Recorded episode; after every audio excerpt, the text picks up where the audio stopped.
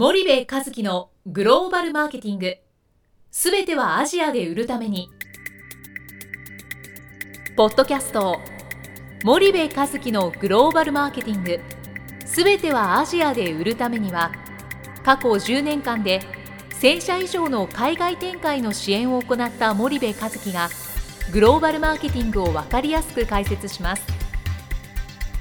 グローバルマーケティングとは、世界のニーズに応えて利益を上げること。アジアで売るためには、ものづくりプラスグローバルマーケティングを武器とした戦略を持たなければなりません。日本には素晴らしい企業が多く存在します。その企業とともにアジア市場を目指したい。再びジャパンアズナンバーワンと呼ばれる時代を作りたい。森部和樹はそんな思いを持ちながら、この番組を皆様にお届けいたします。こんにちは、ナビゲーターの東忠夫です。こんにちは、森部和樹です。今日はリスナーからの質問というか、よく森部さんが P&G とかネスレとか、そういったグローバル先進企業が、TT が進んでいると、でそれをお手本に、お手本というか、見本参考にして方がいいということをよくやると思うんですけど、その彼たちがどこまでどうその可視化とかデータ化されてるのかっていうのは、いろいろなリスナーさんから、どこまで本当にできてるの、実態どうなのみたいなところは、話があると思うんですけど、質問もあるちらほらあるんで、ここでちょっと回答していきたいなと思うんですが、実際どうなんですかね。その現地のいろんなレイヤーの、その先進グローバル消費財メーカーの社員と話す中で見えてくる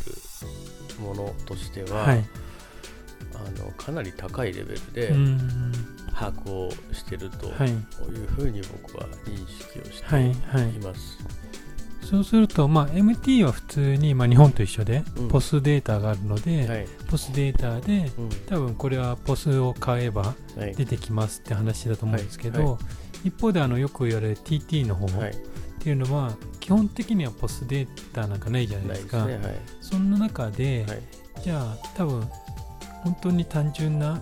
疑問として、どうやってそれを把握するのかっていうのはどうなんですかね。基本的には、先進グローバル消費財メーカーの、そのマーケットシェアを上げるための KPI は、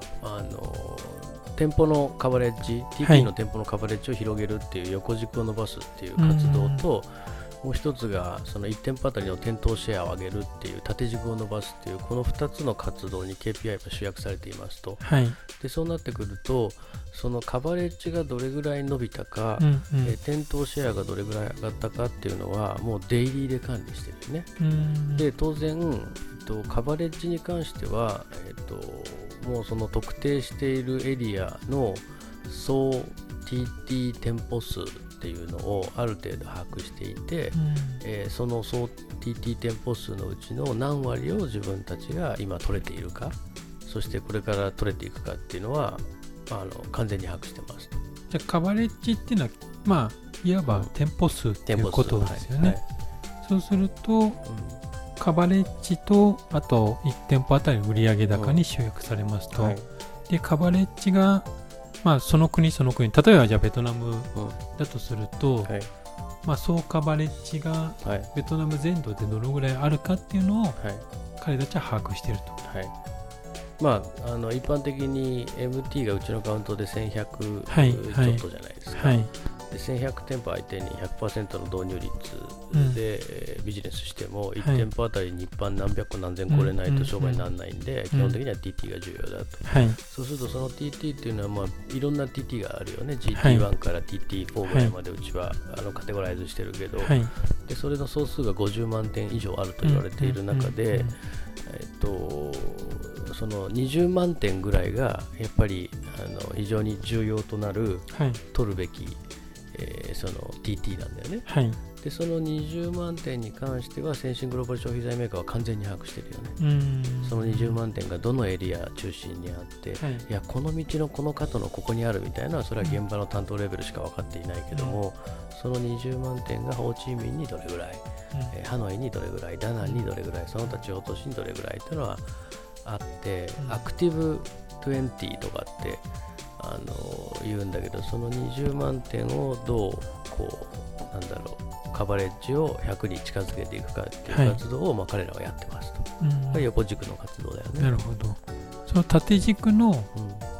1店舗あたりの売り上げって結構取りにくいと思うんですけど、データが、はい、そうですね。それはどうしてるんでしょうか。基本ポス入っていないじゃないですか、はい、なので手作業なんですよね。で自分たちの商品があるときに、はい、競合の商品と自分たちの商品のその店舗シェアみたいなわけじゃないですか、うんうんうん、競合の商品は5回に何回選ばれてて、うん、自分たちの商品は5回に何回選ばれてるかを見たいと、うんうん、でそうするとそのセールス担当みたいな人は、はい、もう毎日決まった通りの決まった TT をラウンダーのように回っていくと、はい、でそこで注文を受けて商品運んで、はい、そこのおばちゃんとおばちゃん今日どう元気って、うん、でそんな活動してるわけですよね、はい、その中で今日うちの商品 何個売れたって4つだよと、うんうん、じゃあ A 社は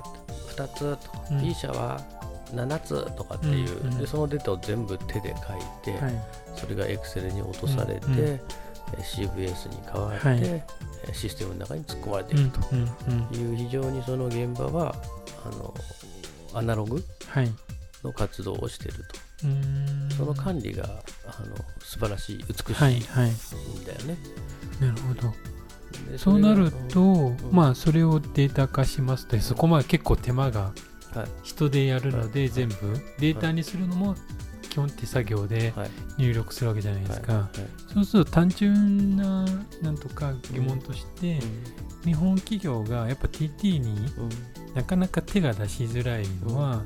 それで利益が出るのどうのこうのみたいな話が多分先行してくると思うんですけど、その辺はどうなんですかね、実態は。まあ、手間に関してはね、例えば最近その中国製、台湾製、韓国製のパッドを使ってね、安いパッドを使って、そこでもう入れてメールでバーンと飛ばしたらシステムに自動で入るみたいなと思うんだけど、はい、まあ、それなりの人数が必要ですよと。はい、いうことになるので、はい、手間に対して、儲かるのか儲かんないのか、うん、でそうするとなおさら MT は直販しないと、うん、ROI が悪いっていうのは確実なんですよね、うんうんうんうん、TT 手間かかるわけじゃないですか、はい、そうすると一番バコって買ってくれる MT と、うんを直接直取りしてディストリビューターのマージンを払わないでいい体制を作るということと、はい、あとこれも数の原理で、まあ、卵が先かニワトリが先かなんですけど、1100店舗しか MT がベトナムなかったら、どうあがいたって、はい、MT だけじゃ絶対に商売できないと、うんうん、でも MT に置かれてないものは TT でも売られないと、うんうんうん、で一方で MT との交渉力を強くするためには TT のカバレッジがどれだけ広いかっていうことも当然影響してくるんで、はい、全部が連動してるんですよね、はいはい、でそれが全部が連動してるから、全部がある程度の数までカバレッジが上がると、MT との交渉力も強くなるし、はい、MT で売られてるから TT でも買われるし、TT のカバレッジも高いから MT でもよく売れるという構造になってるんですよね、うんうん、だから手間はかかります最初、はいはい、3年ぐらい苦労すると思うんですよ、うん、ただその苦労を乗り切ってから利益があるので、うん、なんか短期で見るっていうね、はい、逆に言うと3年でも短いかもしれないですよね、うん、短期で見てベトナムで稼ごうなんていうのはもう戦略の土台がそもそも間違ってる話で、うん、5年10年のスパンでベトナムからどう回収していくのかっていうことを見ないと難しいんじゃないですかね、はい、なるほど、わかりました。じゃあ森部さん、今日はここまでにしたいと思います、はい、ありがとうございました、はい、ありがとうございました。本日のポッドキャストはいかがでしたか。番組では森部和樹への質問をお待ちしております。ご質問は podcast@spy dergrp.com podcast@spidergrp.com までお申し込みください。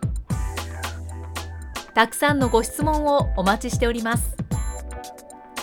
それではまた次回お目にかかりましょう。